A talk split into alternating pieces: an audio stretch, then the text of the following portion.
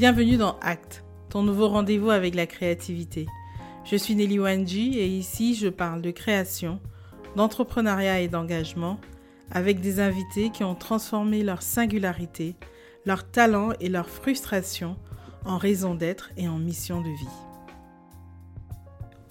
Dans l'épisode d'aujourd'hui, nous allons parler d'art contemporain, d'entrepreneuriat et de préservation de patrimoine avec mon invité Christophe Persson.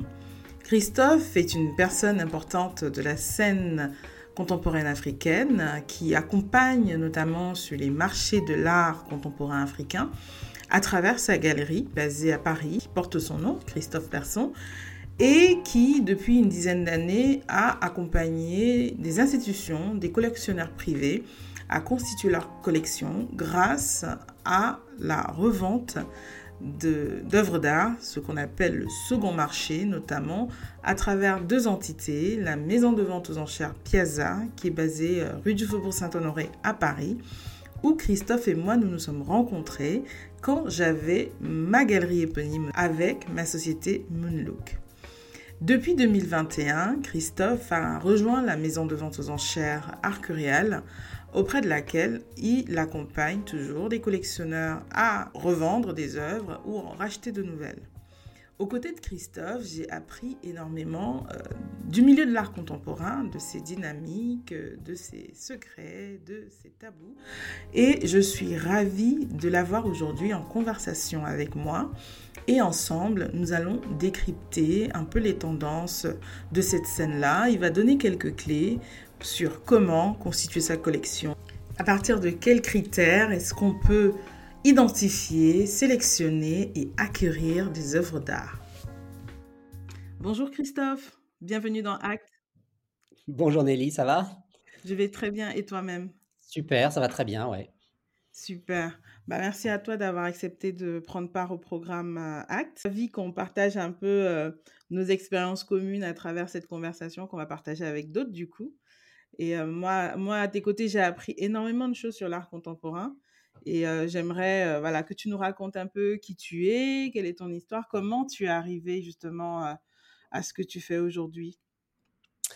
Alors, euh, c'est vrai qu'on se connaît depuis 7 ou 8 ans, je pense, parce qu'on a été euh, dans deux entreprises euh, qui étaient très voisines, puisque moi, je travaillais à l'époque chez Piazza, dans la maison de vente aux enchères, et toi, tu avais Moonlook, juste en face. on avait l'occasion de se voir assez souvent, ce qui était sympathique, et je crois qu'on a eu l'occasion de faire des choses ensemble à cette occasion-là, d'ailleurs.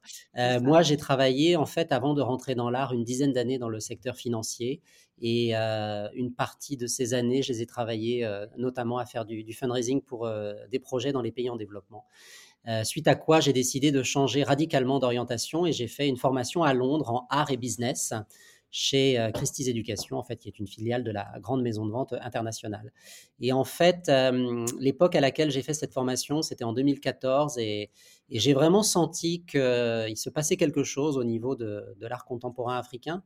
Euh, je l'ai senti notamment euh, au travers de deux événements qui ont lieu à cette époque-là. C'était euh, le premier, la Biennale de Venise, qui était curatée par un, commissaire d'exposition d'origine du, Nigeria qui s'appelait Okui Ndezor, qui est décédé depuis, et donc qui avait décidé de mettre à l'honneur en fait cette création africaine. Et puis dans le même temps, il y avait les débuts de la foire 154 euh, qui a été euh, créé par Touria El Glaoui euh, à Londres. Et donc, j'avais eu le loisir de, visiter ces deux événements. C'était une grande chance, évidemment.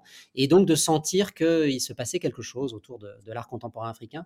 Et donc, on était en train de, de basculer, en fait, vraiment vers un art qui était confidentiel, vers une production qui était vraiment très très désirable en fait euh, pour les collectionneurs et pour les institutions. Et donc j'ai décidé à l'occasion de ce master que je faisais chez Christie's de, concentrer en fait euh, les différentes euh, recherches que j'ai pu faire sur ce sujet. Et donc c'est là que j'ai essayé de commencer à, développer une expertise que j'ai eu la possibilité de, de mettre à l'œuvre en fait à l'occasion des ventes aux enchères que j'ai commencé à développer chez Piazza. Excellent. Excellent. Donc, donc dans, ta, dans, dans ton expérience, ça fait vraiment à peu près 10 ans et c'est l'âge de 154. Je crois que 154 fêtait ses 10 ans l'année dernière, euh, qu'on a eu justement cette, cette réémergence, parce que je pense que c'est un peu des vagues aussi. cette réémergence de l'art contemporain africain sur la scène internationale. Je pense que ça a aussi été beaucoup poussé par la digitalisation. Tu ne penses pas? Alors, je pense que hum, c'est vrai que par abus de langage, on, on mélange un peu écosystème de l'art africain et marché de l'art africain, ce qui sont deux choses complémentaires mais qui restent différentes. Euh, l'art africain, euh, dans, dans, sa, dans son globalité, bien entendu, euh, a toujours existé.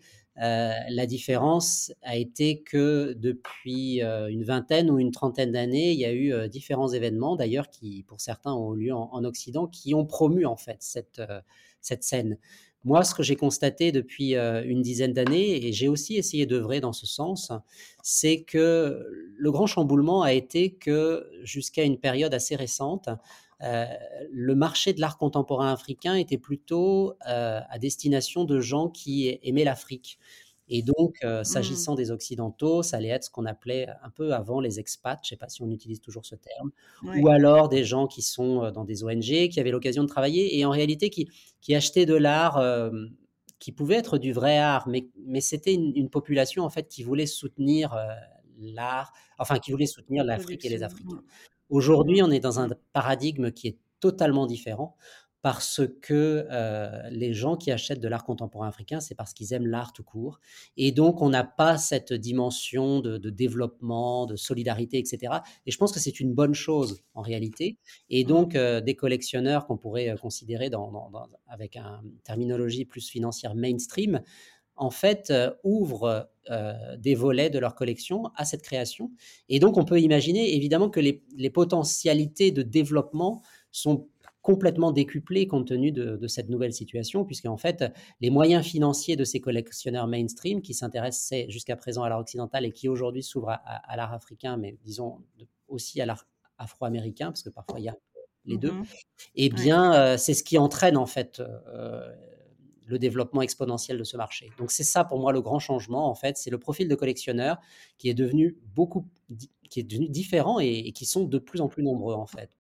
Et, finalement, donc du coup, avec ce parcours, tu t'es retrouvé à être aussi entrepreneur. C'est un peu le sujet de notre podcast, c'est c'est euh, le passage à l'action, de dire voilà, on, y, on, on, peut avoir, on peut mariner comme ça pendant des années l'envie de faire quelque chose, et finalement, à un moment, on a un déclic et on devient entrepreneur parce qu'on veut être acteur, on veut être, on veut être euh, vraiment euh, à faire en fait, en, mode action. Comment toi tu es arrivé justement à cette, à cette partie-là, l'entrepreneuriat? Pour avoir échangé avec toi, je sais que ça a été un processus vraiment. Et quel, quel, a finalement été le déclencheur? Alors le déclencheur, enfin, c'est vrai que moi j'avais euh, très très envie de faire ce que je fais maintenant, mais la dimension entrepreneuriale me faisait un peu peur. Et c'est la raison pour laquelle euh, les ventes aux enchères que j'organisais, euh, finalement, me permettaient quand même de satisfaire cette euh, volonté de promouvoir des artistes, d'être en relation avec des mmh. collectionneurs. Et donc, tout ce, travail que j'ai réalisé est arrivé aussi au bon moment, dans la mesure où, comme je l'indiquais, c'était le début. Et donc, j'étais en relation avec beaucoup de gens qui voulaient acheter de l'art contemporain africain, mais qui étaient parfois d'un tel calibre qu'ils n'allaient pas dans les petites foires ou dans les petites dans les petites galeries. Et donc, moi, ma proposition, ça a été de, leur offrir, en fait, ce qu'on appelle euh, une, sélection curatée. Donc, curatée, c'est un peu une espèce d'abus de langage. Avant, on disait euh, commissaire d'exposition, maintenant, on dit curateur. En fait, pour faire simple, c'est que, mmh. grosso modo, je leur propose mon regard et je leur dis que je vais faire une sélection qui va dans la mesure de ce que je peux trouver, euh, couvrir à la fois les géographies et les périodes, et donc euh, que je vais sélectionner des œuvres que je vais mettre à la vente avec des critères qui me sont propres et, dans lesquels je crois en fait, euh, dans la mesure où je pense que ces critères sont aussi des gages de, pérennité des artistes et, de leurs œuvres. Donc voilà, et puis après tout ça a un petit peu évolué, notamment la concurrence est apparue et, donc j'ai pensé qu'il était aussi important de, compléter en fait cette proposition par quelque chose de plus personnel qui serait une galerie d'art. Et, mmh. donc voilà, et mon idée aussi, comme tu le sais, je suis euh, président et fondateur d'une biennale de sculpture au Burkina Faso. Voilà, j'essaye de, trouver le moyen d'avoir plusieurs activités qui soient synergiques entre elles et qui se, qui se servent les unes les autres. Donc voilà, l'idée c'était vraiment d'avoir quelque chose à moi et, de plus personnel. D'accord, d'accord. Donc du coup, c'est la galerie Christophe Persson mmh. Que tu as lancée il y a deux mois maintenant. Oui, c'est ça, juste euh, en décembre. Ouais. Et, quels sont les défis, quels sont les défis aujourd'hui de ces différents métiers? Parce que finalement, c'est aussi différents métiers que tu portes entre euh, d'un côté la biennale de la sculpture avec euh, à, Ouagadougou, de l'autre côté euh, la curation pour la maison de vente aux enchères Arcurial et maintenant la galerie. Comment tu articules ces, ces activités et quels sont les défis auxquels tu fais face au quotidien? Alors vraiment, les défis, ils sont multiples, hein, parce qu'il y en a qui sont propres euh, au marché de l'art, j'ai envie de dire. Et puis après, il y a des défis qui sont plus euh, tous les défis que les entrepreneurs rencontrent. Donc il faut réussir à combiner euh, tout ça, compte tenu du fait que je crois quand même que de travailler dans l'art, ça requiert une, certaine sensibilité et qu'il n'est pas toujours facile d'avoir à la fois une sensibilité et un pragmatisme, parce qu'on pourrait considérer que ce sont deux qualités un peu antagonistes. Et donc, euh, moi, ce que je crois qu'il est très très important, en fait, c'est de parvenir à s'entourer de gens qui peuvent euh, aider, en fait. Alors moi, c'est vrai que je me suis mmh. spécialisé dans, l'art contemporain africain, mais euh, bah, moi, moi-même, je ne suis pas africain, donc c'est une culture encore que je connais très très mal. Et donc, s'agissant de la stratégie, à la fois de du curating des, ventes aux enchères et, de la galerie, bah, en fait, j'essaye de, consulter des gens, donc on se parle de temps en temps, j'essaye de, consulter des gens qui sont soit en Afrique, soit qui sont d'origine africaine, soit qui y vont, pour mmh. essayer de, sentir un petit peu aussi euh, les tendances et comprendre ce qui se passe sur le continent et essayer de déterminer euh, ce qui est pertinent de, de relayer au travers des œuvres d'art, ce qui est quelque chose d'assez complexe, évidemment, puisque je pense que s'agissant de l'art ou de tout autre sujet qui touche le continent africain, les points de vue peuvent diverger, bien entendu, en fonction de là où on, mmh. est, de là d'où l'on vient et de là où on veut aller. Donc, en fait, il faut réussir à faire ce, miel de tout ça et donc essayer de consulter euh, au maximum, en fait, les gens auxquels je peux avoir accès et qui, euh, pour euh, nombre d'entre eux, sont très, très bienveillants, en fait, avec mes initiatives. Donc, c'est quand même aussi quelque chose de, de très enrichissant personnellement, en plus d'être utile professionnellement. Et ensuite, s'agissant de des autres dimensions qui sont plus liées à la gestion du projet entrepreneurial, la gestion de projet, euh, je pense qu'il est très utile aussi de s'accompagner en fait de professionnels. Alors la chance que l'on a dans ce, dans ce secteur d'activité, c'est que bien souvent les collectionneurs sont quand même des gens qui ont, avant de collectionner, eu une carrière successful, que ce soit dans les domaines euh, du marketing, du juridique, du commercial, mmh. de la mmh. gestion, de la finance. Et donc, euh, pour peu qu'on se donne la peine de, les contacter, c'est possible, je pense, de recueillir aussi euh, des, conseils de leur part, mmh. en fait. Et donc, moi, c'est vraiment ce que j'essaye de faire. Ma, structure est un peu trop petite aujourd'hui pour avoir une organisation de gouvernance qui soit très, euh, très carré et très structuré, mais euh, je le fais un peu en soft en réalité. Et donc, j'ai identifié mmh. autour de moi peut-être euh, 8 ou 10 personnes qui, euh, je vois, ont des compétences que moi je manque, dont je manque, et, pour lesquelles je ne peux pas recruter nécessairement des gens. Et donc, je les consulte en fait de façon un petit peu informelle pour essayer de, recueillir euh, leurs avis. Alors, j'ai ça pour euh, des dimensions euh, très particulières, par exemple celle des réseaux sociaux. Ça, c'est quelque chose qui aujourd'hui est indispensable dans tout commerce, et particulièrement dans le nôtre, dans la mesure où l'image occupe une très très grande importance. Mais de, gérer un compte de réseaux sociaux pour euh, pour une entreprise, c'est pas la même chose que de faire ses postes euh, les week-ends en fonction de ce qu'on a mangé ou de, la piscine au bord de laquelle on, est allé. Et donc, euh, pour ce faire, moi, j'ai quelqu'un qui, qui, qui, est salarié, donc qui s'occupe de faire ça. Et en même temps, je connais une ou deux personnes qui sont spécialisées là-dedans et que je vois de temps en temps. Et, et on essaye tous les trois, en fait, de de réfléchir en fait à, la stratégie. S'agissant de la comptabilité, c'est un peu la même chose parce qu'en en fait, il faut quelqu'un qui fasse le relais dans, l'entreprise. Donc, il y a quelqu'un en effet qui est en relation avec le comptable. Il y a le comptable et ensuite, il est utile aussi de discuter avec des gens qui ont eu euh, peut-être euh, comme job, voilà, de faire analyste mmh. financier. Mmh. pour euh, essayer de voir comment piloter ensemble un peu les dépenses, les revenus, les ratios, et puis mmh. m'aider à avoir quelques points d'alerte, par exemple, sur des choses, compte tenu du fait que c'est vrai que quand on se lance, on, sent bien qu'on est qu'on rentre en fait dans un processus de phase. C'est-à-dire qu'il y a le mmh. moment où il faut s'installer, on dépense beaucoup, c'est très inquiétant évidemment. Ensuite, il y a le moment où ça commence à démarrer, en fait, on dépense moins, mais l'argent ne rentre pas non plus. Et, et donc, il faut voilà, être parfois rassuré auprès d'autres personnes qui, sont plus, qui ont plus d'expérience d'entrepreneur, qui vont expliquer que voilà, c'est normal, en fait, il faut être un peu patient. Et, et donc, on se, on se, on se dit, bon, ben voilà, tout ce démarrage va prendre selon les les, euh, les gens qui, euh, qui, vous conseillent. Certains vous disent, bon, il va falloir que ça prenne un an, deux ans, etc. Donc, c'est important aussi d'être rassuré. Et donc, euh, il faut essayer de trouver des gens qui aident à sortir un peu la tête de la cagoule. Sinon, voilà, on regarde la fin de semaine, la fin du mois. Et, donc, il faut parfois quand même un accompagnement pour se projeter, je trouve. Tu as parlé un peu justement de, de, la différence entre euh, l'écosystème de l'art contemporain qui a toujours existé et le nouveau marché de l'art contemporain qui, euh, qui, émerge depuis ces dernières années.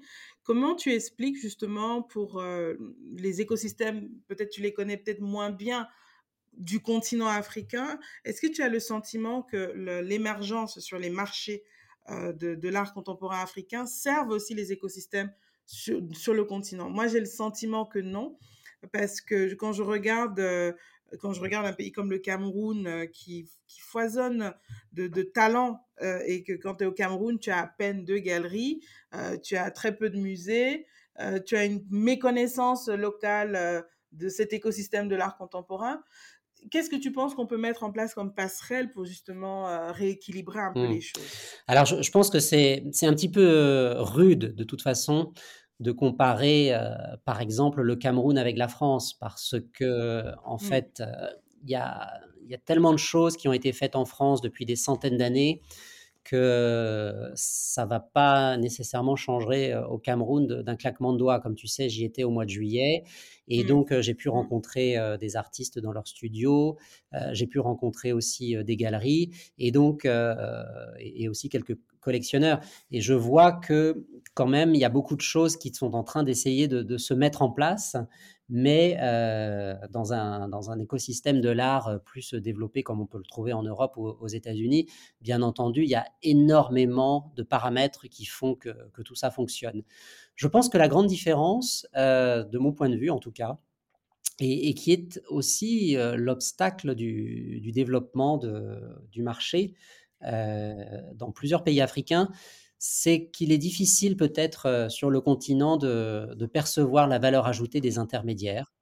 Mmh. Euh, mmh. et, donc, il y a nécessairement une tentation de la part des, collectionneurs d'acheter directement dans les studios et, de la part des artistes de vendre directement dans les studios.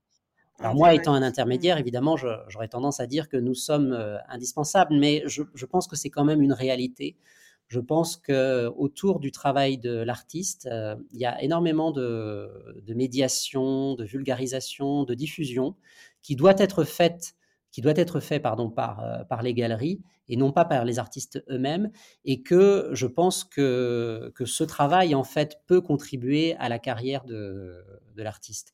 La difficulté, finalement, pour un artiste africain, c'est un petit peu la même difficulté rencontrée par euh, tous les entrepreneurs à travers le monde, c'est d'essayer de se projeter sur le long terme, en fait, et euh, d'établir des, relations de confiance, en fait, avec ces intermédiaires. Euh, et donc, essayer d'identifier quel est, quand on parle de donnant-donnant, en fait, quels sont les bénéfices pour chacun. Et donc, s'agissant d'une galerie au Cameroun, qui finalement se retrouve un petit peu toute seule, mais sans tout l'écosystème autour de musées, mmh. de publications, de mmh. magazines, de curateurs, c'est quand même beaucoup plus difficile en réalité pour une galerie au Cameroun de faire de la mousse parce qu'en fait, elle est un petit peu toute seule. Alors qu'une galerie euh, parisienne, bon, moi je découvre totalement ce métier, mais je me rends compte qu'en fait, on a beaucoup de relais qui permettent de promouvoir le travail de l'artiste et, en fait, je ne suis pas du tout tout seul pour ce travail-là, mais euh, je peux m'appuyer sur euh, euh, des journalistes que je connais qui vont publier des articles et qui vont faire la promotion des artistes. Ça, c'est un peu la méthode traditionnelle, mais aujourd'hui, avec la nouvelle économie, il existe tout un réseau en fait de ce qu'on pourrait appeler un peu comme dans la mode d'influenceurs qui viennent dans votre galerie, qui font un reportage photo, un reportage vidéo, et donc qui diffusent tout ça auprès d'un d'un réseau de contacts intéressant pas nécessairement que des acheteurs, mais aussi des, des leaders d'opinion qui vont diffuser tout ça, qui peut-être vont vous permettre indirectement de toucher un curateur, qui va vous permettre de rentrer dans une grande foire, ou alors qui va vous permettre de rentrer dans, un, dans une institution, qui va vous permettre de, de rentrer, par exemple, dans une résidence, dans une, de faire rentrer l'artiste dans, dans, une résidence. donc tout, ce, tout cet écosystème de mécènes en fait qui existe. Et, et, donc la raison pour laquelle les galeries se développent moins au Cameroun, c'est parce que c'est beaucoup, beaucoup plus difficile que pour une galerie mmh. parisienne qui en réalité fait ce travail de monstration dans ses murs et ensuite fait beaucoup un travail de réseau, c'est-à-dire active tout un tas de gens, mais il faut quand même être honnête, des gens qui sont là en fait. Et donc, euh, ils sont là, ils sont là pour ça. On peut les contacter sans, sans trop de difficultés. Donc voilà, c'est voilà, c'est pour ça que je veux dire, c'est compliqué de, de, se dire, bon, les, les galeries camerounaises, il n'y en a pas beaucoup, elles, elles réussissent moins à, faire ce que font les galeries françaises, mais les galeries françaises sont tellement plus soutenues par tout un écosystème que, que, la comparaison est difficile. Ouais. Et, justement, dans cette vision de soutenir un écosystème, euh, tu, te rappelles, il y a quelques années, euh, quand, quand, Emmanuel Macron a pris le pouvoir, il y a eu ce gros sujet sur euh, le retour des œuvres qui, qui, avait été voilà, amené en, en Europe pendant la, la, la, traite négrière notamment. Et, ce questionnement aussi de, oui, si on retournait les œuvres, où est-ce qu'elles où est-ce qu'elles iraient? Est-ce qu'elles seraient bien préservées? Est-ce que tu n'as pas le sentiment que si on a justement un écosystème de l'art contemporain qui est beaucoup plus occidentalement développé et moins développé sur le continent africain, on retombe encore dans ce même déséquilibre de dire que finalement la grande part de la consommation ou des achats d'œuvres euh, est occidentale. du coup, les œuvres, bah, de toute façon, repartent encore une fois de plus. Est-ce qu'on ne va pas retomber dans 50 ans, dans 100 ans, dans cette même dynamique de dire que ben, elles sont où toutes les œuvres contemporaines africaines euh, du siècle dernier? Ben, Si elles sont parties, quelle, est ta, quelle est ta perception de ce mmh. sujet-là? Et qu'est-ce que tu penses que les jeunes Africains, ou les moins jeunes, hein, même les, les, les, les, anciens de notre génération, pourraient mettre en place pour justement essayer de rééquilibrer les choses, de dire qu'il ne faudrait pas non plus que toute la production contemporaine soit toujours emmenée à partir. Ouais, exactement. Bon, c'est un sujet qui est vraiment très, très, très, très vaste, euh, pour lequel moi, j'ai pas nécessairement des idées euh, totalement arrêtées. Euh, plusieurs choses. C'est vrai que pendant la période de, colonisation, bon, les choses sont sorties d'Afrique, mais pas du tout dans les conditions où elles sortent aujourd'hui. Donc ça, c'est quand même un événement important. La conséquence de ça, enfin une des conséquences, parce qu'il y en a des, des milliers de conséquences, c'est qu'aujourd'hui, dans beaucoup de pays africains, d'une part, il n'y avait peut-être pas cette habitude de collectionner, mais en plus, euh, l'Afrique a perdu matière à faire des musées quand même en grande quantité, puisque mmh. même si les objets qui ont été pris n'étaient pas des objets d'exposition, euh, en tout cas depuis qu'ils ont acquis ce statut, ils ne sont plus en Afrique. Et donc, euh, mmh. comme en, Europe, on peut présenter des objets anciens de, de, l'Antiquité, du Moyen Âge, de, de, la Renaissance, etc. En tout cas, force est de constater qu'en Afrique, il n'y a pas ce patrimoine. Donc, euh, mmh. ça ne permet pas en fait de constituer les premiers musées qui seraient le premier chaînon à, à créer. Donc, euh, cela étant dit, euh, c'est vrai que il y a des démarches qui sont mises en place aujourd'hui sur la restitution avec euh, des, succès et puis peut-être un petit peu d'autres qui sont plus compliqués. Mais toujours est-il que ce qu'il faut comprendre lorsque l'on est vivant, euh, c'est que euh, en fait l'art contemporain d'aujourd'hui, c'est le patrimoine de demain aussi, bien entendu. Et donc la difficulté peut-être aussi, c'est de comprendre ce que c'est que l'art contemporain et c'est un terme qui a peut-être été galvaudé, en fait, euh, notamment par euh, une dimension de cet art contemporain qui est l'art conceptuel, qui est quelque chose de très intéressant, mais assez peu accessible, je dois le dire. Mmh. Et euh, même s'il marque, en fait, son temps, l'art conceptuel, je pense qu'il y a tout un pan, quand même, de l'art contemporain et particulièrement de l'art contemporain africain qui est un vrai témoignage en fait de ce qui se passe aujourd'hui. Et donc ce qu'il faut savoir c'est que au même titre que peut l'être toute création de l'esprit qui va donner lieu à de la littérature, à de la poésie, à de la danse, à du cinéma, à du théâtre, euh, à de la musique. En fait, les arts visuels, c'est-à-dire les tableaux concrètement, en fait, sont Mmh. aussi, heu, le reflet de ce qui se passe aujourd'hui et donc un témoignage qu'il est important de de préserver, plus particulièrement dans le la situation actuelle où il se passe beaucoup, beaucoup de choses en Afrique, en fait. Alors, en règle générale, on on a besoin de 20 ans pour prendre du recul et pour se dire que, heu, bah, voilà, ce qui avait été produit il y a 20 ans, finalement, c'était quand même très intéressant parce que ça parlait de ce qui se passe Mmh. et aujourd'hui, heu, ce qui est représenté par les artistes nous semble tellement être le quotidien qu'on passe un peu à côté, mais je pense que c'est une grosse erreur, en fait. Et je pense Mmh. que de la part, heu, des Africains, parce que c'est d'eux on parle maintenant et des gens de la diaspora, c'est une grosse erreur de pas acheter cet art-là, Mmh. parce qu'ils sont en train de passer à côté de quelque chose, indépendamment de leur valeur financière, heu, future, heu, potentielle, puisque ça, c'est un petit peu quand même le casino, on ne sait pas ce que ça va donner. Mais en tout cas, ce dont on est certain, c'est que ça parle de ce qui se passe aujourd'hui et donc que ça aura une valeur patrimoniale indéniablement à l'avenir. Et, heu, et c'est vrai qu'aujourd'hui, on se trouve dans une situation où, heu, pour faire simple, l'Afrique est à la mode et donc beaucoup de collectionneurs occidentaux achètent de l'art contemporain africain. J'ai parfois envie de dire à tour de bras et et c'est vrai qu'on voit pas assez d'Africains qui en achètent et et je pense qu'ils vont le regretter. Certainement dans 15 ou 20 ans Mmh. Mmh. parce que, voilà, d'un point de vue aussi investissement, il y a il y a beaucoup de gens qui qui ont fait de l'argent sur ce marché de l'art contemporain africain parce qu'ils en ont acheté. Ouais. C'était beaucoup quand même des occidentaux. Mais est-ce que tu ne penses pas qu'on est aussi dans cette situation parce qu'il y a une forme de de méconnaissance et que les métiers, par exemple, que tu as énumérés tout à l'heure, heu, qui constituent les métiers de l'écosystème, que ce soit dans la médiation, dans la valorisation, dans la promotion, heu, que ce soit ces grandes biennales, heu, internationales qui font la promotion de la création, heu, de la création contemporaine. C'est aussi cette, absence de cet écosystème dans la culture même africaine qui fait qu'il y a une forme de méconnaissance de la nouvelle génération. On va dire qu'aujourd'hui, peut-être avec internet, ça c'est une fausse excuse. Déjà avec internet, on peut visiter, des grandes foires, depuis chez soi sans même voyager.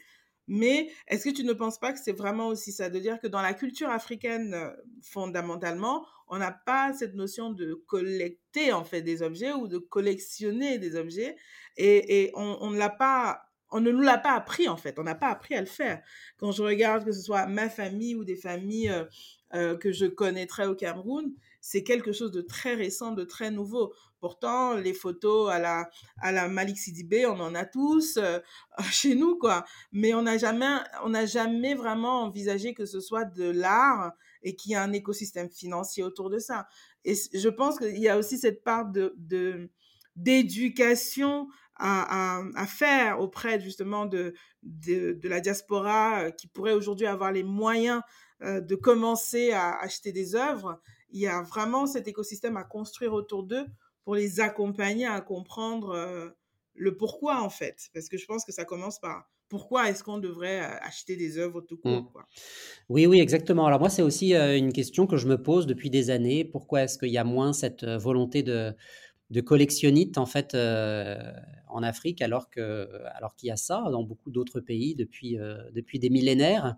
Donc c'est vrai que ce sont des cultures différentes, mais au aujourd'hui, ce qu'il faut comprendre, c'est que dans un monde, heu, globalisé, en fait, les œuvres d'art sont aussi un objet quand même de de soft power, comme on dit et donc Mmh. heu, il est indispensable de s'y intéresser, au même titre que des questions qui sont peut-être nouvelles pour tout le monde, qui sont ces enjeux environnementaux.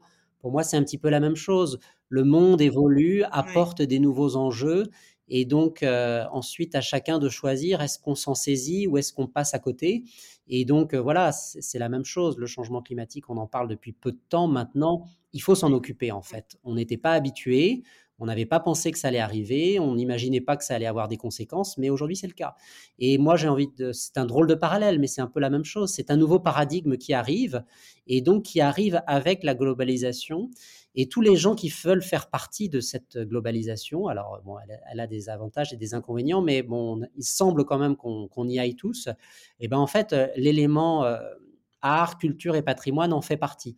Et et c'est quelque Oui. chose de de très, très important. J'entendais que ce matin, l'UNESCO voulait, enregistré une des villes ukrainiennes. Donc, ça veut dire en, fait que ça touche tous les sujets et les sujets les plus dramatiques, même à l'occasion d'une guerre. En fait, on fait intervenir la valeur patrimoniale des choses pour, pour le préserver. Et, en fait, c'est en ça que je vois que c'est aussi un parallèle avec les questions environnementales, c'est parce que ça nous touche tous.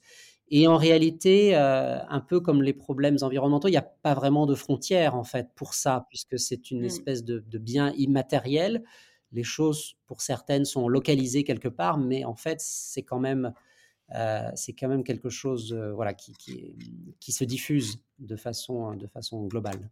Oui, je suis totalement d'accord avec toi et je pense que c'est bien de le préciser, de dire que une grande part aussi de la constitution de l'identité, que ce soit une forme d'identité nationale ou une identité personnelle, passe aussi par la connaissance de toutes ces idéologies.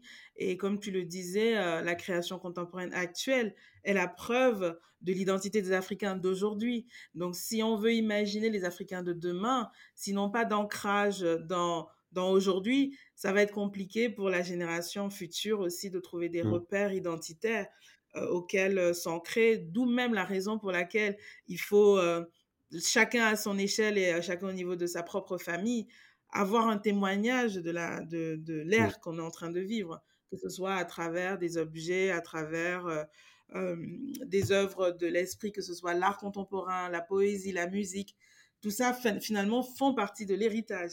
Et, euh, et, je pense que c'est vraiment là, finalement la raison première de dire, OK, voici ce que je souhaite garder de cette, de cette, de cette saison ou de mmh. cette ère ou de, ce millénaire et j'espère pouvoir le préserver parce que c'est ça. Une fois qu'on a collectionné, il faut pouvoir mmh. entretenir sa collection, il faut pouvoir la diffuser, il faut pouvoir la promouvoir.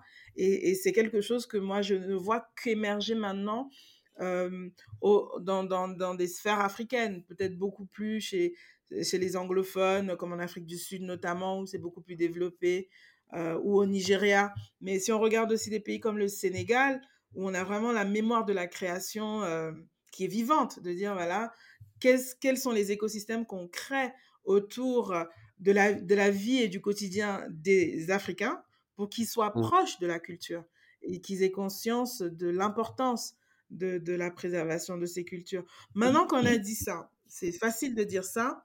Comment on commence? Comment on commence? Comment à, à préparer sa mmh. collection Comment on se lance en fait? Parce que c'est vrai que parfois, on a, quand, quand je regarde les, les, ventes aux enchères, je, passe parfois en galerie, je me dis c'est quand même un sport de riche, non? Il faut avoir un peu de blé, et même beaucoup, pour, euh, pour vraiment, vraiment s'y lancer. Ou est-ce que c'est juste un faux ami et qu'on peut commencer euh, de façon très modeste En fait, je pense qu'on est un petit peu, on, a, on a la perception troublée par les prix des ventes aux enchères. Pourquoi? Parce qu'en fait, on parle de ce qui est cher.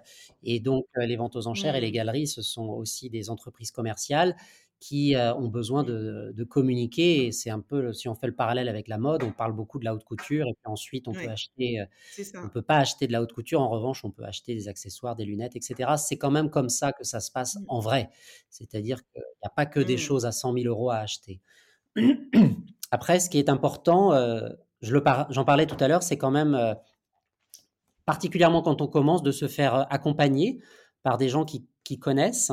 Et, euh, donc, pas nécessairement parce que il y a que les sachants qui ont droit d'y aller, mais parce que c'est un métier en fait, et c'est un métier euh, que l'on apprend à, force de visiter des musées, de visiter des galeries d'art, de, de, lecture, etc. Et c'est vrai que de passer par des intermédiaires, bah, ça permet de gagner du temps quand même, pas nécessairement parce qu'on va se ranger à l'avis de l'intermédiaire, mais en tout cas, au fur et à mesure de différentes discussions, ça permet d'affiner son goût et d'affiner son regard plus particulièrement. Moi, que ce soit pour euh, ma collection euh, personnelle ou alors pour euh, l'intégration d'une œuvre ou d'un artiste dans ma programmation d'enchères ou de galerie, j'ai quand même des critères que j'essaye d'appliquer en fait parce que ça me permet d'avoir une, petite grille de lecture et, mmh. peut-être de, m'assurer en fait, parce que malgré tout, je suis un petit peu cartésien, que, que mon choix, je mets toutes les chances de mon côté pour qu'il soit bon. le premier, c'est que S'agissant de la création contemporaine, bien entendu, là je ne parle pas de l'art moderne et je ne parle pas de l'art classique africain, par exemple, que je connais assez peu. S'agissant de la création contemporaine, ça peut paraître un peu tarte à la crème, mais l'idée, c'est quand même d'acheter des choses qui s'inscrivent dans la contemporanéité. Donc, on en a un petit peu parlé tout à l'heure. Ça veut dire quoi la contemporanéité? Bah, C'est en fait le moment présent. Donc il faut que l'œuvre, mmh. il faut en tout cas, moi c'est ce que je regarde, je ne suis pas là pour donner des leçons, mais de mon point de vue, il est important que, que l'œuvre en fait parle de notre monde d'aujourd'hui, ou alors parle du moment présent de l'artiste aussi, ce qui est une chose un peu différente, mais qui rentre également en ligne de compte. Et donc, pour donner des exemples très concrets, il faut, enfin, on peut considérer que c'est intéressant un artiste qui va parler de ce qui se passe actuellement. Il se trouve que les sujets de société qui touchent les artistes africains et les artistes de la diaspora, évidemment, ne manquent pas. On parlait de, évidemment du changement climatique tout à l'heure, qui impacte l'Afrique au même titre que le reste du monde, mais en Afrique avec encore plus de violence, je pense, et puis peut-être des conséquences aussi euh, encore davantage sur les populations qui ont moins de moyens de s'en protéger et de, et de, et de, réagir à ce changement climatique. Les questions identitaires, qui visiblement sont quelque chose qui sont très importantes quand on, quand on rentre dans ce grand gouffre de la mondialisation. Euh, les questions de, flux, de, biens, euh, notamment avec euh, le commerce des matières premières et le commerce des produits transformés, les flux de personnes aussi avec les questions de, migration. Mmh. Et donc euh, aujourd'hui, en fait, de se dire que un artiste parle de tout ça comme un écrivain parlerait de tout ça ou comme un film au cinéma parlerait de tout ça, déjà, je pense que c'est quelque chose d'intéressant. Un peu complémentaire de la contemporanéité, et là, je ne suis pas du tout là pour parler des styles en disant il faut acheter de l'art abstrait ou de l'art figuratif, ou alors il faut acheter un tableau avec un petit peu de rouge, un petit peu de vert. Ce qui est très important aussi quand même, parce que c'est recherché par les acheteurs, et c'est que il faut qu'il y ait quand même une certaine forme de nouveauté, dans le sens où il ne mmh. faut pas que les œuvres d'art ressemblent à quelque chose qui plaise parce que ça a déjà mmh, été fait il y a 100 ans, par exemple. Alors, c'est un petit peu difficile, surtout pour les artistes africains, parce qu'en fait, les artistes modernes occidentaux ont beaucoup, beaucoup, ont beaucoup, se sont beaucoup inspirés de l'Afrique, en fait. Et donc, on pourrait considérer que, voilà, un artiste qui ferait du cubisme, par exemple, ce serait un juste retour de choses. Malheureusement, euh, ça va pas passer en fait, parce que c'est c'est pas une bonne idée en fait de copier ce qui a déjà e-, existé. Et la tentation, elle est grande.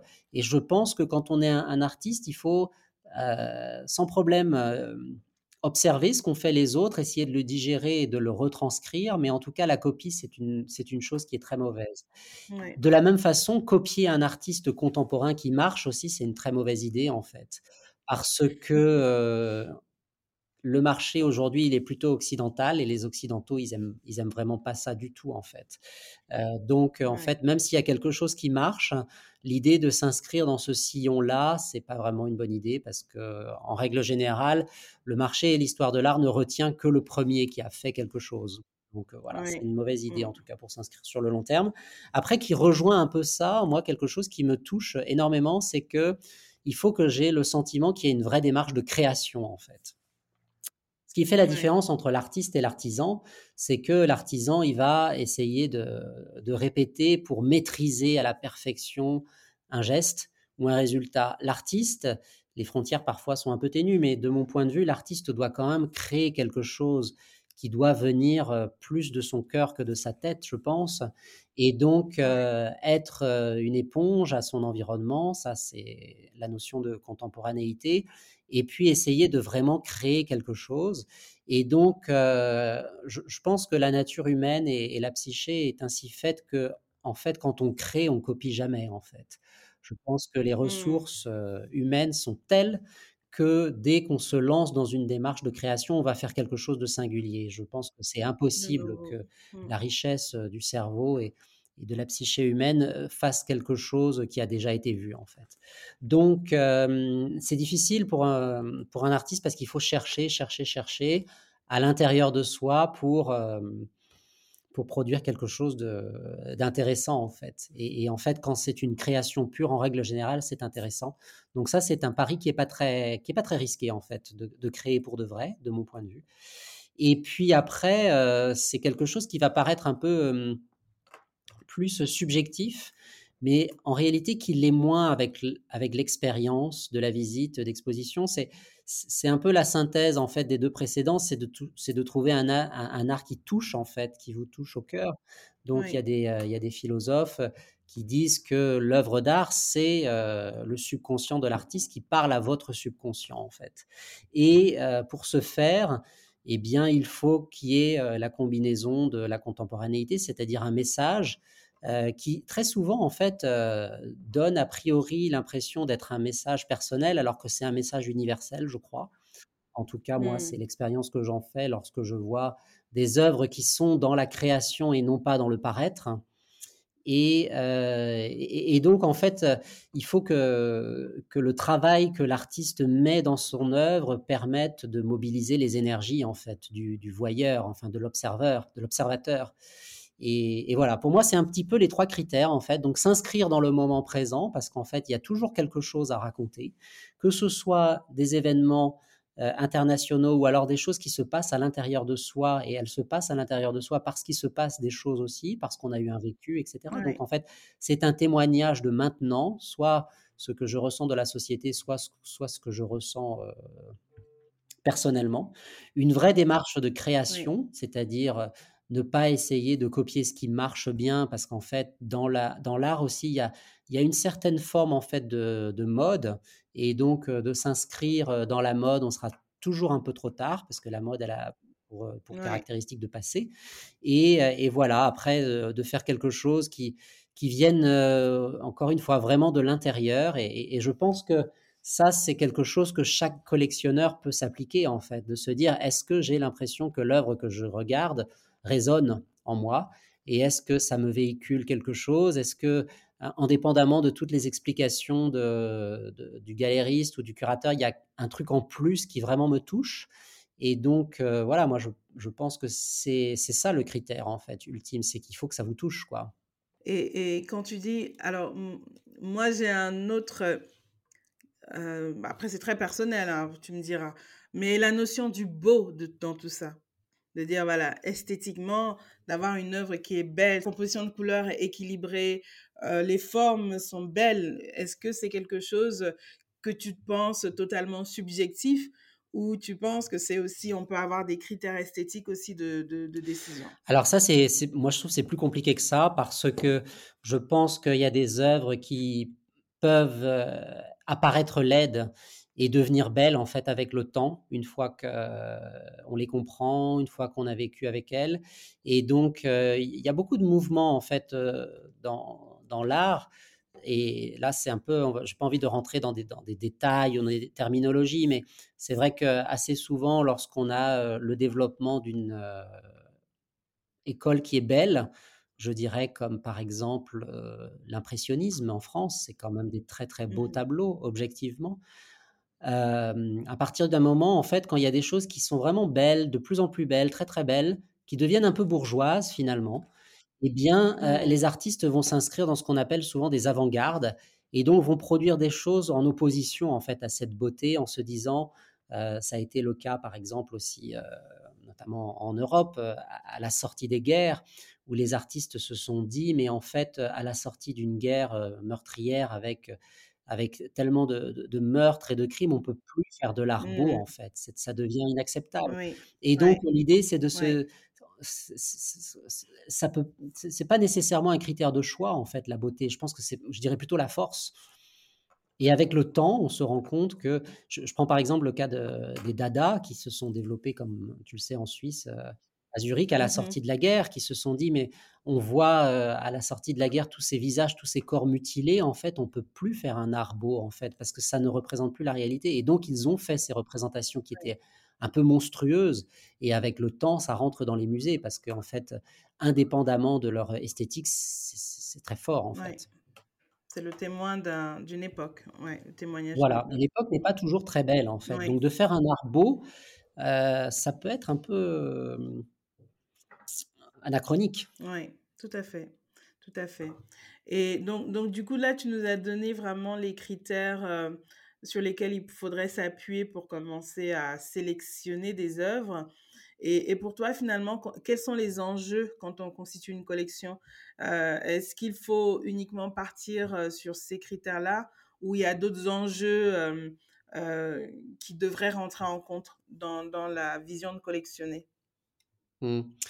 alors en fait, oui, ça, ça, dépend un petit peu de l'objectif que l'on a. Je pense que même si on est très attaché à l'art, on a tous envie quand même d'acheter des choses qui ne vont pas perdre de la valeur, mmh. euh, bien entendu, parce que parce qu'en fait, on a quand même envie, parce que finalement, euh, c'est un petit peu aussi l'indicateur d'avoir eu, euh, d'avoir fait le bon choix. En fait, si on a acheté quelque chose qui on voit sur le marché explose, eh bien, euh, oui, on se dira, bah, en fait, j'avais raison, en fait, avant tout le monde. Et ça, c'est quand même une source aussi de satisfaction, évidemment. Mmh. Et la possibilité aussi de revendre éventuellement pour faire une plus-value, ce qui, il n'y a pas de mal à ça, je pense.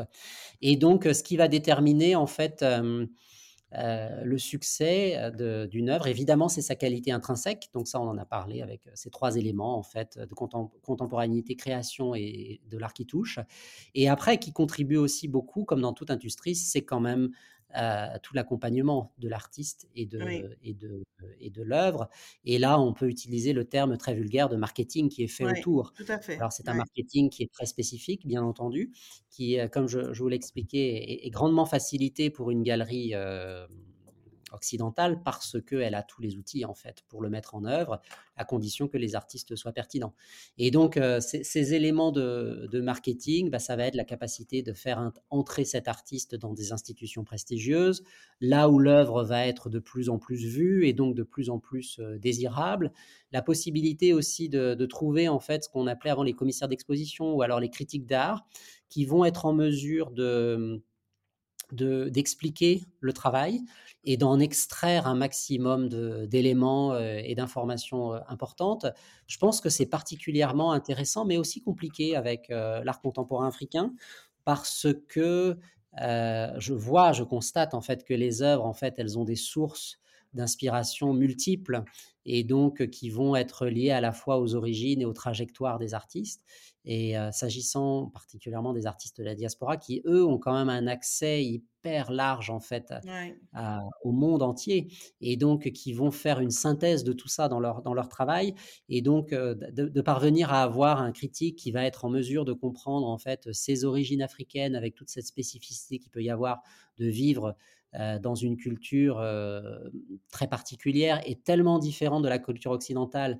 Et, voilà, de faire la synthèse entre ce qu'il a vécu quand il était euh, en Afrique ou quand il y va et ce qu'il vit lorsqu'il est plus exposé en fait à, cette, à ce marché en fait international. Donc ça, c'est quand même un travail qui est, qui est pas facile à faire et du coup qui est peu fait. Et, c'est vrai qu'un des critères, à mon avis, de succès des, des, des artistes, c'est est-ce qu'on va réussir à, interpréter en fait et, à retranscrire la, la richesse de leur travail. Donc voilà, c'est tous ces éléments en fait de, de, marketing qui vont contribuer aussi au succès de l'artiste en fait.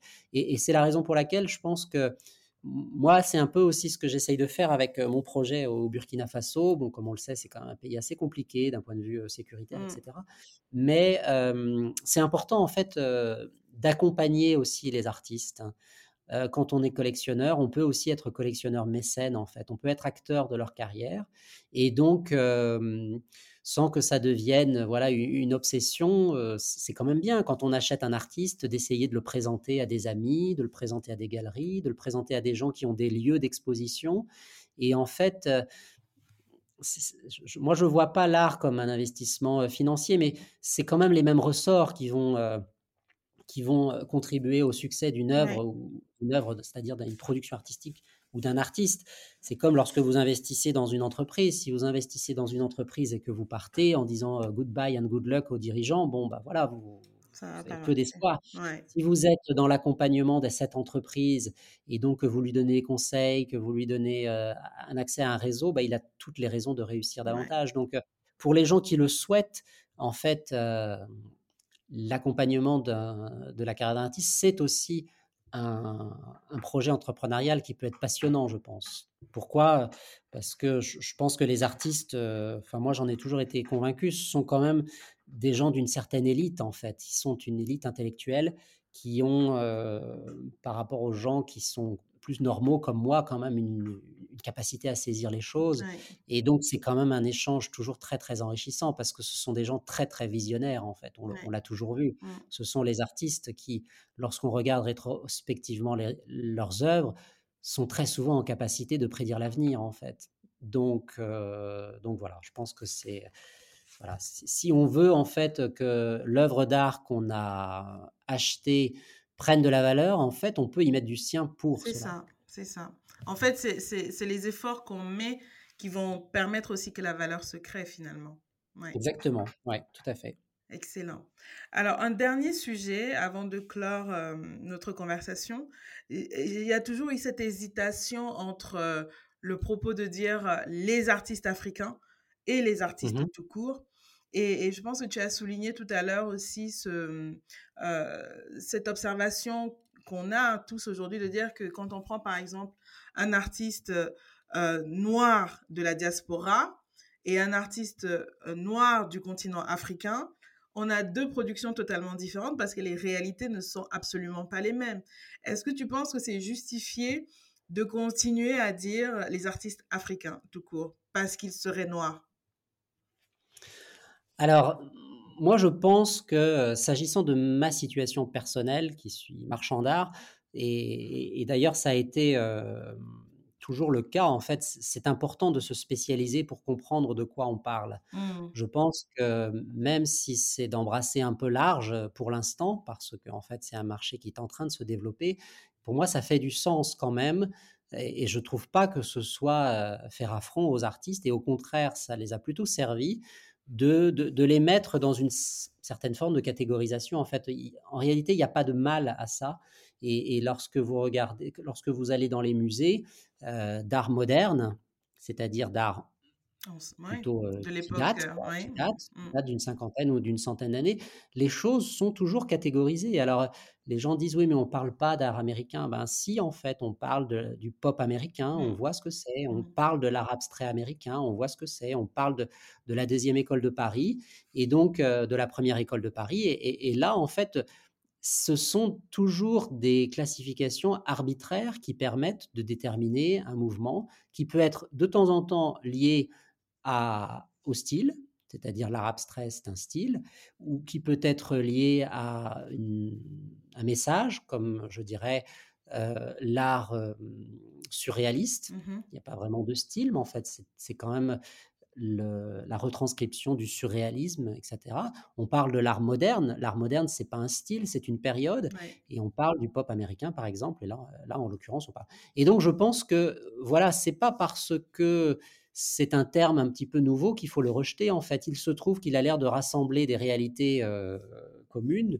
Donc moi, je ne suis pas contre parler de ça pour l'instant. Non, je pense que ça sert les artistes et je pense que c'est une toute petite caractéristique commune, mais qui existe quand même. Donc pourquoi la nier? Surtout lorsque c'est plutôt porteur en ce moment. Et, je pense en règle générale que c'est plutôt une bonne chose d'être fier et de revendiquer ses origines parce que c'est quand même la voie vers l'épanouissement personnel en fait plus que de renier ses origines, à mon avis, c'est quelque chose qui est pas très bon psychologiquement. on est bien d'accord. Alors, pour, pour, clore, alors on va te demander un, conseil de pro. qui sont les cinq artistes qu'il faut suivre en ce moment? Et peut-être ah. acheter du coup. Ah oui. là, franchement, difficile comme question hein. parce que je, ne connais pas tout le monde et donc ouais, ça m'embêterait en fait d'en mettre en avant et puis et puis pas d'autres. je pense qu'en fait, voilà, on, on, va pas tous acheter les mêmes cinq artistes de toute façon, ça ferait pas de sens. Et, du coup, pour que, pour que l'écosystème se développe, il faut qu'il y ait beaucoup, beaucoup d'artistes. Donc, euh, et, voilà, si vous êtes quelqu'un qui aime pas le, le, portrait, en fait, c'est un peu idiot d'acheter du portrait si ça, ne vous touche pas. Et si vous avez envie d'acheter de l'art abstrait, bah faut acheter de l'art abstrait. Si, si, vous avez, si vous êtes intéressé par les thématiques un peu plus mystiques, bah, vous n'allez pas acheter une femme qui est assise dans sa cuisine en train de, en train de cuisiner. Donc voilà, non, c'est tellement vaste en fait que je pense que c'est compliqué de. et de faire des paris là-dessus. D'accord. Et pour toi alors, quelles, serait, quelles seraient pardon, les bonnes habitudes à adopter pour rester connecté à ce qui se passe dans le monde de l'art contemporain? Il faut vraiment voir en fait. Il faut mmh. regarder, regarder, regarder. Il faut pas regarder que le contemporain en fait. Il faut regarder, il faut tout regarder. Il faut aller dans les musées et, aller voir des expositions d'art moderne, des expositions d'art ancien, des expositions d'art classique africain. au fur et à mesure du temps, ce qui est intéressant aussi, c'est que tous ces sujets sont revisités en fait. Et donc, une production d'il y a 100 ans, elle a, pu être analysée d'une certaine façon il y a 100 ans. Et puis aujourd'hui, on, on a des interprétations complètement nouvelles. Et en fait, il faut faire son, regard comme ça. Il mmh. faut voir beaucoup de choses, il faut aller voir la mode. Je pense qu'il faut lire aussi beaucoup. Moi, j'essaye de, lire en fait les biographies des artistes, les biographies des galéristes, et puis voilà, un peu l'histoire. Bon, moi, s'agissant de, cette spécialité, j'essaye de, lire un peu ce qui s'est passé pendant, avant la colonisation, pendant la colonisation, décolonisation. Tout ça, ça, permet d'alimenter aussi et de comprendre ce que veulent dire les artistes. Donc, il faut développer une très, très grande curiosité. Exactement, il faut être curieux de tout, de, l'art, des textiles, de la mode, de la musique. De tout ce qui nous entoure, en fait, finalement, tout ce qui fait notre époque. Exactement, mmh. ouais. Bah, excellent. Merci beaucoup, Christophe. Je ne sais pas si tu as un petit mot de la fin. Bah écoute, non, j'étais ravi qu'on puisse échanger là-dessus. Moi, ça me permet aussi, à chaque fois qu'on se parle, de me éclaircir les idées. Donc, pour moi, c'est ouais, c'est toujours très intéressant. Excellent. Bah, je te remercie infiniment et je te dis à très très bientôt donc. À bientôt. Bonne journée, Nelly.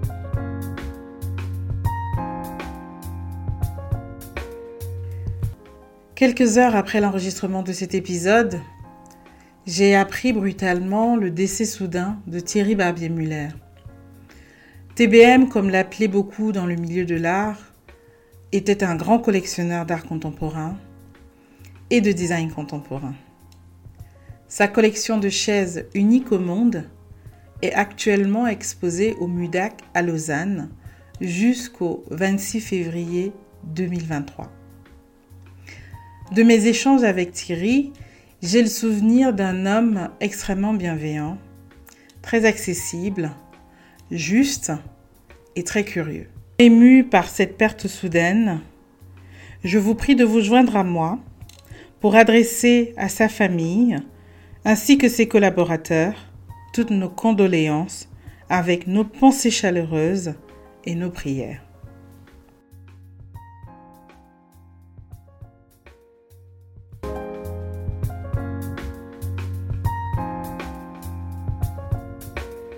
Si tu as aimé cet épisode, alors c'est à ton tour de passer à l'action et donner un coup de main. Pour cela, il suffit de noter le podcast avec une note 5 étoiles et un commentaire sur iTunes, Apple Podcast ou d'autres plateformes d'écoute pour permettre à d'autres comme toi de découvrir cet épisode plus facilement. N'hésite pas également à partager autour de toi avec tes amis, tes collègues et notamment sur les réseaux sociaux en me taguant pour me donner un vrai coup de boost. Si tu veux me contacter pour me poser des questions ou me donner tes feedbacks, n'hésite pas à aller sur le site www.nellywanji.com ou me joindre sur les réseaux sociaux, LinkedIn et Instagram de préférence, que je consulte régulièrement sur mon profil Nelly J'espère te retrouver très prochainement dans la communauté ACT. Tu trouveras tous les liens et références de cet épisode dans la barre de description. Très vite.